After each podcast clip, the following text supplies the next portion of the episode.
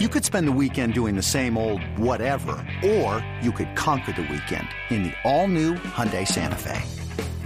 Visit HyundaiUSA.com for more details. Hyundai, there's joy in every journey. This episode is brought to you by Progressive Insurance. Whether you love true crime or comedy, celebrity interviews or news, you call the shots on what's in your podcast queue. And guess what? Now you can call them on your auto insurance too with the Name Your Price tool from Progressive. It works just the way it sounds. You tell Progressive how much you want to pay for car insurance, and they'll show you coverage options that fit your budget. Get your quote today at progressive.com to join the over 28 million drivers who trust Progressive. Progressive Casualty Insurance Company and Affiliates. Price and coverage match limited by state law.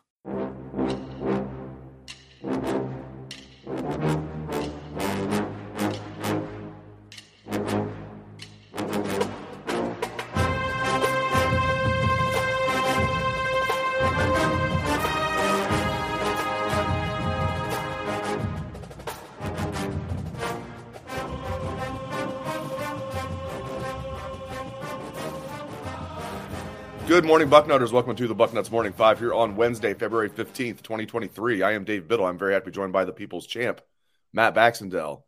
All right, a lot to get into. Now, the crux of Monday's show was I asked the viewers, the listeners, like, what, what would make you happy this year? What are your expectations as an Ohio State football fan? What would make the 2023 season a success? What are your expectations? And of course, some people were like, win every game, national championship or bust. Of course, hmm. that's the ultimate goal. But Yeah, the right. mo- most of the people back said the vast majority. I wish I had like an actual like you know uh, poll number here, but the vast majority of people said, and I agree with this: beat Michigan, win the Big Ten, make the college football playoff, let the chips fall as they may from there. Everything else. And obviously, you want to win the national championship at that point. But if you win the Big Ten, you beat Michigan, you get to the national, you know, championship game or get to the Final Four at least. The season then is a, a success in my book, and most people seem to agree with that. What would you say? I think I might have lower expectations than most. So this is interesting for me because normally I'm everybody accuses me of having scarlet colored glasses on here. Beat Michigan was where I was going to stop. Just that? Okay. Just, just beat Michigan, right? Because if you look at the schedule that Ohio State has this year, Dave, it's the first time since what the 1800s that we played six road games, uh, something like that. It's, it's some insanely long time period. And if you look at who we have, we got to go to Notre Dame, we got to go to Michigan, we got to go to Wisconsin. This is not an easy schedule, guys. And we're breaking in a new quarterback. We're breaking in two new tackles. Look, this is Ohio State, right? Any year you don't win 11 games is generally considered a complete, utter catastrophe.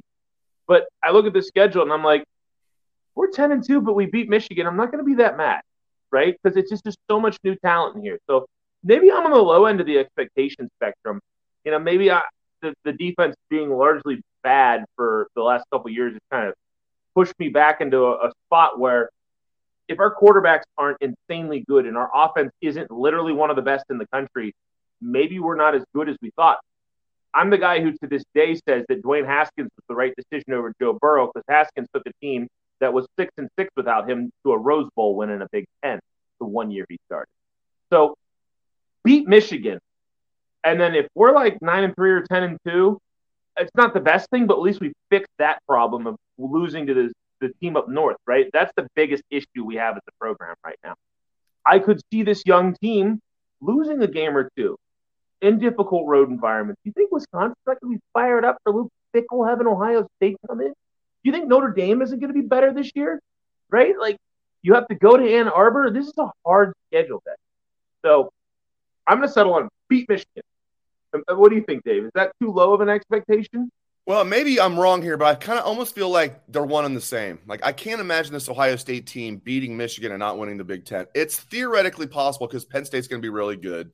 Yeah, that's even if so for them to beat Michigan and not win the Big Ten. I mean, yeah, I guess it's, it's theoretically possible. Obviously, they could lose to Penn State, still beat Michigan, and then you know even if they tie with Penn State, and if Penn State loses another game, then Penn State would be the Big Ten champ for the East, or would be the East champ, which is really the Big Ten champ. I guess I'm guilty thinking about it here, and and I know Penn State's going to be good, but I'm sitting there thinking like if Ohio State beats Michigan. To me, it's almost one and the same sitting here now in February. It's easy to say that. We'll see in November.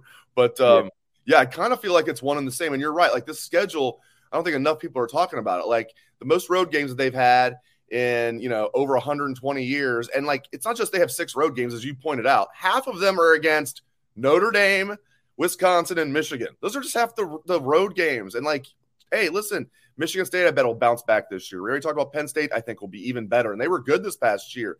You know, Maryland has Tonga Tagovailoa coming back; they'll be good again. They can. They almost beat us last year, Dave. Excuse, uh, they did. Yeah, yes. I know. I know. So I don't know. So to answer your question, no, I'm not with you because I think it's almost like one and the same, even though I might be wrong. Like I feel like beating Michigan and winning the Big Ten is almost the same thing for the Buckeyes in 2023. Not totally, but that's kind of how I feel. Yeah, that's a good point though, because you're right. That is kind of the fulcrum in a lot of ways. I guess I look at it and I'm like, you remember the team that won the Rose Bowl in Terrelle Pryor's breakout year where we lost it like Purdue? Yes. And then another random game that year. I can't even remember at this point. It's been 10 years or what longer, which is insane.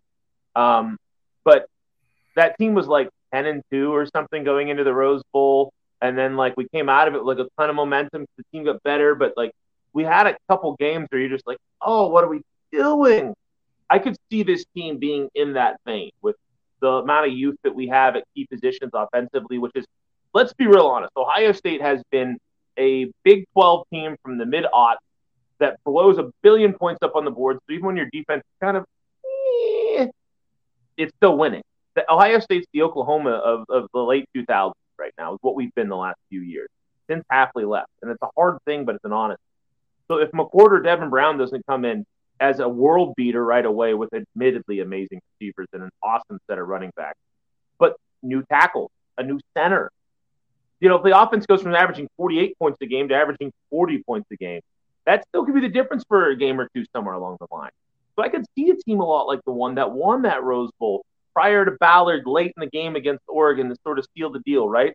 And uh, DeVier Posey had the winning TD, but the Ballard catch, we all remember. Um, just so nobody nitpicked at me in the comments. But at the end of the day, that's the kind of team we could have next year. I would love, don't get me wrong, like everybody wants to go undefeated. They want to beat Alabama. They want to beat Michigan by 50. I get that. Like I'm on board if that happens. Fantastic. But right now, I we got to get to spring football and show me of an offensive line that can at least keep the new quarterback upright and that one of these guys is firing anywhere near the Stroud, the Fields, the Haskins level. That's that's where we're at right now. So my expectations might go up when we get to the season. They probably will. We all get more optimistic when when we're when we get a little close to the year. But right now, there's a lot that needs answered to me. And if we have a year where we just win the game, then I'm going to be happy, regardless if it's nine and three or eleven and one or undefeated. I love that you've blocked out the 2009 USC game from your memory. I I, I don't think it happened either. Um, oh, that was it. Damn it, Dave.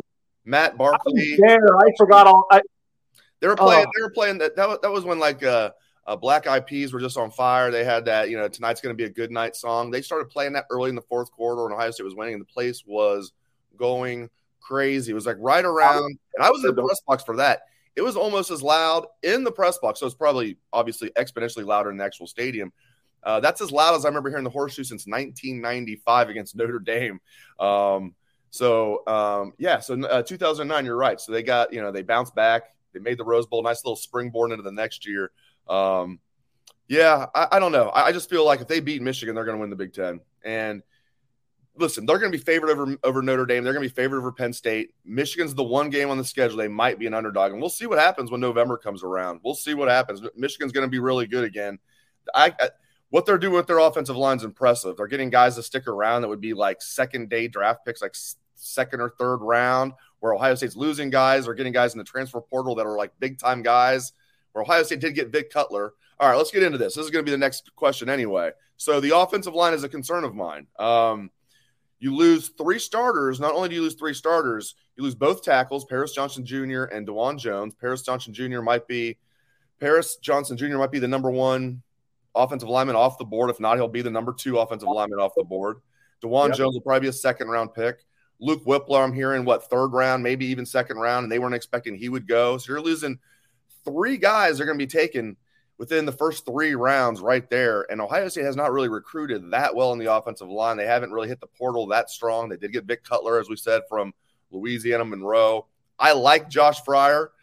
You know, he's going to be the left tackle. I like Zen Michalski at right tackle, but like, you know, we'll see, man. I mean, it's just so unproven. I feel like not enough people are talking about the fact that they're replacing three fifths of their offensive line, and three guys are going to be drafted early in the NFL draft. Yeah, and let's be honest, like the line last year was, it was good, but it wasn't great. You know, like we haven't had like a dominant line. Like we every year we look at the guys in their raw recruiting rankings the last couple years, and it feels like you and I are like, have we our best line yet? And then, and then it doesn't happen, right? Two years ago we started four tackles. Last year the line was good; they were strong, but they were improved, but they still weren't like lights out. So you're taking an above average line and you're losing a first round pick and two picks that are second day guys, and you're only keeping the guard right? Because the centers and the tackles are the ones that everybody sort of sees as the linchpins, right? And no offense to our two guards who are very good guards. Jones and Jackson are very good, but this is a big deal because you have all the toys for the quarterback, but if you can't keep the quarterback upright, that's a problem. And then you're also talking about things like going to a place like Wisconsin. You know that's going to be a damn big game, Dave, right? It always is whenever we have something like this happen. Ohio State always gets the road night game right? And I vividly remember we're talking about the Terrelle Pryor era. What was the one loss the year after that Rose Bowl? Freaking night. Wisconsin. Yep. Yep. In the year that didn't count, but it should have counted. Yeah, that, my son was not born at halftime of that Sugar Bowl win. But anyways, um, well, the reality is when you have this many young guys that you're turning in, but I, I hope that they come out and they score 50 points a game and Zen Michalski is, you know, the, the Polish blocking superstar on the edge, and you know we've got Josh Pryor stepping in like a superstar, and Warhawk Cutler shows up at center, or Carson Hinzman, who, by the way, we took from Wisconsin, and it has one of those classic Wisconsin offensive linemen that has some German sounding name that gets drafted between the second and fifth rounds and plays eight years in the NFL written all over him, right? These guys could turn out to be superstars, and we're pro- and we can look back at this podcast and go, eh, they were too worried about it. But right now, that's a big unknown because you have all the weapons.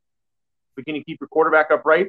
And can you handle things like silent count? Can you handle the cadence situation? Can you handle a center snap to a quarterback? And these are things that you have to learn over the course of the season that we kind of gloss over sometimes. But when you're on the road at Wisconsin and it's 9:30 p.m. Central Time and it's a high game and there are 80,000 drunk Badgers screaming at the top of their lungs, it makes a difference. So that's kind of why I'm a little worried about this here. It's not just as simple as can you block the guy in front of you. All right, let's get into offensive line recruiting. Um, hasn't been going great overall, but you know, at least this past year, you know, there were like three really good offensive linemen in Ohio. They landed all three of them. The previous year, Tegra Tshabola, um, one of the best offensive linemen in the country. He's also from Ohio. They landed him. They landed Carson Hinzman in that class too. Um, actually, before we get to recruiting, let me ask you about center. Um, where you where are you at on center? Do you think it's going to be Carson Hinzman as a redshirt freshman? Do you think it's going to be Vic Cutler, the transfer from Louisiana Monroe, who played left tackle last year, of course, at Louisiana Monroe, but also has played center in his career. They've said he's going to be an interior alignment at Ohio State. As you mentioned, both guards are coming back, which is huge. Matt Jones and Donovan Jackson. That is the good news. Um, and I think Donovan Jackson is going to have a huge year. Yeah, do you like Carson Hinsman as the center? Do you like Vic Cutler? Like, what do you think is going to happen there? Here's what I hope happens. I hope it's Hinzman, which allows us to have Cutler push these tackles a little bit because none of these guys have started at Alabama like he has. None of these guys have started against A and M like he has. I hope Hinzman has such a good spring that we go, let's try Cutler at tackle. Let's have him be the guy that pushes Mahal. Let's have him be the guy who pushes Fryer, Which, by the way, Fryer did play one game last year at tackle and he looked good in it. So optimism there. That, but is he the left tackle or is he the better off as the right tackle? And then he also mentioned Tegris Tshabola. I mean, he's another guy that, you know, he's it's only his second year in the program, but you're hoping that maybe he can start being a guy who pushes a little bit. So I hope it's Hinzman, right? The pedigree and the ability to swing Cutler to the outside. You know, and by the way, how many times during the Bowman era, Dave, did we go, why is the center playing tackle now? That's what I'm sitting here talking about. So it should tell you how concerned we are right now. So so recruiting, uh, so Michigan's already landed two offensive linemen from the state of Ohio in the 2024 class. Luke Hamilton has committed to Michigan, and so has Ted Hammond. So Luke Hamilton's from Avon, Ohio. Ted Hammond's from Cincinnati St. Xavier. The Buckeyes and the, the, Wolverines have also offered Ben Robach from uh, St. Edward. Speaking of St. Ed's, the Buckeyes have offered, this is nothing new, they have offered the Armstrong twins, Deontae and Devontae Armstrong, um, both offensive tackles. 6'7, 280 is Deontae, 6'5 and a half, 288 is Devontae. Get into um, offensive line recruiting. How do you feel like Justin Frye is doing? How do you feel like he is going to do in that respect? Are we getting the twins? And they don't talk about it, you know? I think so, yeah. I hope so. They have Pouncey twins written all over them to me. But, uh, you know, at the end of the day, I hate seeing Michigan come into Ohio and get Ohio kids. Even if they're the kids that are this far below what we would normally offer because we have such faith in our national. Go to Sparta, go to Kentucky, go, go somewhere else. Don't go to Michigan. And you know that's the thing about the Harbaugh era is that we wondered for the longest time, like, why isn't he recruiting Ohio? And then why is he taking like guys ranked 50th in Ohio? Like we didn't understand. Now they've won a couple, you get a little worried about it because what was the key? Well, how did Tressel fix the rivalry? Sure, you know, belief, panache, and the fact that he's the great James Patrick Tressel, but he also shut the border. They didn't come here and get kids we wanted. So I'm really hoping this isn't a situation where Ohio State loses out on kids that we want. Um, that's going to define whether or not I think Frye's offensive line recruiting is successful in Ohio than in any position. Can't lose kids in Michigan that we want, right? And if the rest of the next year kids are there and they're this close, like we've talked about this before, Dave. Ohio recruits aren't, I think, in many ways, are the biggest runway recruits. By that I mean, if you have a three star from Ohio, odds are, if he was from a southern state, he'd be a four star. And not because the evaluation is different, but because we don't have spring football. These kids haven't really hit their strength potential. They really haven't hit their football potential yet. So they come in a little more raw. And we saw this with the Dantonio era, right? Where they got all these three star kids from Ohio that turned out to be excellent football players, right? That's the sort of thing that I always have this fear of when Michigan comes here and takes the kids that are from this state. We've seen this historically. Like, if you don't know your history, you're condemned to repeat it. And the history of this rivalry is when they come to Ohio and they get good Ohio kids, then they generally. When they don't get the best Ohio kids, when they don't even get the second tier of Ohio kids, we win. It's it, it is the biggest defining factor in a big picture in the rivalry. So I really hope those kids that are committed to Michigan aren't ones at Ohio State. That's all I got to really say about it. All right, last thing. Your award-winning column, The Bucket. You gave a vote of confidence to Chris Holtmann. Um, the uh, Bucknutters, most of them, some of them praised you and said, "Good for you for defending him." Um, many of them did not. Many of them did not concur with you. Um, you know, now I'm in the camp here where I'm just being a realist. It doesn't matter. He's not going anywhere after this year. We got 20 million reasons why he's not. Now, if they didn't extend him, if they wouldn't have owed, owed him $20 million if they'd fire him after this year, I think he'd be in trouble. I really do. But it's it's irrelevant because he's not going anywhere. They're not going to pay him $20 million not to coach. He'll get another year. Um, but if it wasn't for the buyout, um, I think this season is a fireable offense. If just because it's year six, this is year one or two, or maybe even three. No, but yeah. this is the worst basketball season at Ohio State in 25 years. Now, you, in fairness, you wrote your column before the Michigan State game. Somehow they oh, were favored in that game, and ESPN, as I talked about on Monday's show, I think they've broken the computers backs. ESPN's basketball power index, you know, they do the football power index too, the win probability. They gave Ohio State a 73% chance of winning the game. Michigan State was a three point underdog. I'm like, what? Um, and then Ohio State goes out there and lays like the egg of all eggs, 62 to 41. So yeah. Wrote the column before then. I want to make that clear. Um, but um, if Chris Holtmann did not have this contract extension, do you think maybe he would be in trouble right now? Yeah, I wrote that column I'm also hoping to get a little bit of spring from the results of that game. Whoops. well, so first of all, yes, this is an absolutely abysmal season. This is this, this is a horrible season. In a vacuum, you're right. This is a fireable kind of season. Stupendously awful basketball. I'm going to agree to all of that before anybody decides to like jump down my throat about it. I wrote that column not thinking it would be the most popular thing I've ever written, but do you remember how good he was taking over the program in June his first year? Mm-hmm. He had a team that stunk the year before. That was the second worst season in 25 years, if you will, right? And he had a team that was held together with duct tape and kids that he popped up a recruiting class just to get bodies. And, you know, he won 20 games. He made the tournament. And Finished every year in the Big Ten. Yeah. Yeah. He, it was like 15 and 3 in the Big Ten that year. with a, a roster that was nowhere near ready, right? Uh, and every year after that, until this season, Holtmann's had a consistent 20 plus wins. He's had a tournament. He's had a good team. And coming into the season, it was the first of two back to back top 10 recruits.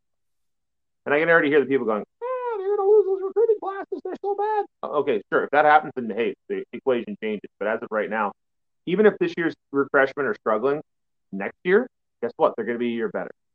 Um, and yes, Dave, you're right. The the extension, he's not going to go anywhere. They're not doing that. They're trying to raise money to build a hockey rink right now. They don't have money to spend twenty million dollars in a buyout for Chris Holtmann.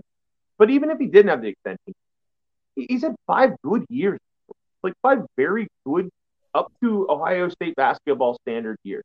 And this is probably where I break with some people. There are some people who look at it and go, why don't we win 25 to 30 games every season, almost always consistently finish in the top three of the Big Ten regular season, make the Sweet 16? We have the resources, we have the name brand. Hello, we have the logo. Why aren't we doing that? I get that. But realistically, if you look at the results at Ohio State, the early Thad Matta years where we were in the Final Four and we had Greg Oden and we walked into a final thinking, oh my God, this team is legit to win the Natty, that's uncommon. That's just not historically what Ohio State basketball is. Any season Ohio State basketball makes Sweet 16, it is a definitive successful year, right? The elite basketball programs are the ones that say, hey, if we don't make the Final Four, it's not a good year. We're not that right now. Whether we want it to be or not, we have to be realistic what we are. And we're not. Now, the counter to that is that Holtmann never made the Sweet 16 either. And I, I, I would very much like to see Ohio State go a little further. But this is one bad year out hey, if this happens next year, then he's out, right? But I don't think you torch a coach after one bad year. Um, when he's had five standard or better years by what we would expect from him. And when he's bringing in a top 10 class, like if the recruiting class was bare next year, I'd be also worried. But this has bounce back turnaround year on it. And like you said, the computer is a little broken by Ohio State this year. At one point, we were like 34th in KenPom and we were like three games under 500. So like that gives you like an idea. Like until these recent games, these have all been two and three point losses and young stupid mistakes that don't work out. And it's just been kind of a weird year where the young guys just aren't getting it done in crunch time. So, you know what? It's a crappy year. It sucks, but I don't think it's time to torch them. I just don't. You know, fast forward to a year from now, Dave, and we're having this conversation about OSU having a bad year. Call one of the Miller brothers and let's go from there. But as of right now, I don't want to. I don't want a new Holtmann. I just don't see it on one bad year. The really good thing about this basketball season for Ohio State is spring football is only three weeks away. There we go.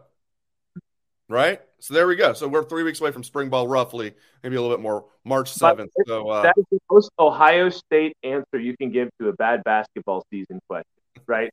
It's like, hey, basketball's not so good this year. Hey, it's almost spring football. Screw it, that is my counter to everybody who says, why isn't Ohio State a Final Four consistent team every year? We're a football school. I want us to be a basketball school. I want us to be a wrestling school. I want us to be a hockey school, right? We're great at all these sports. But at the end of the day, we know where the buck stops, and it's with football. So, sorry. It's where the Buckeyes stop. That's exactly right. And that's where our show stops today. Thank you very much to the People's Champ, Matt Baxendale. Appreciate it very much, Bax. You can catch his column every Sunday. It is the bucket. Thanks to all the listeners and viewers. Appreciate you guys very much. Everyone has a great rest of your day.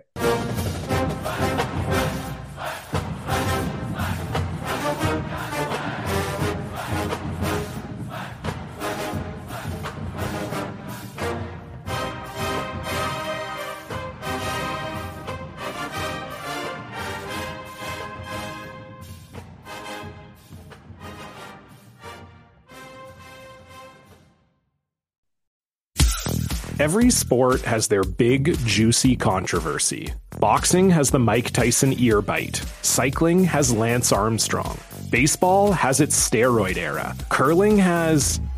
Broomgate.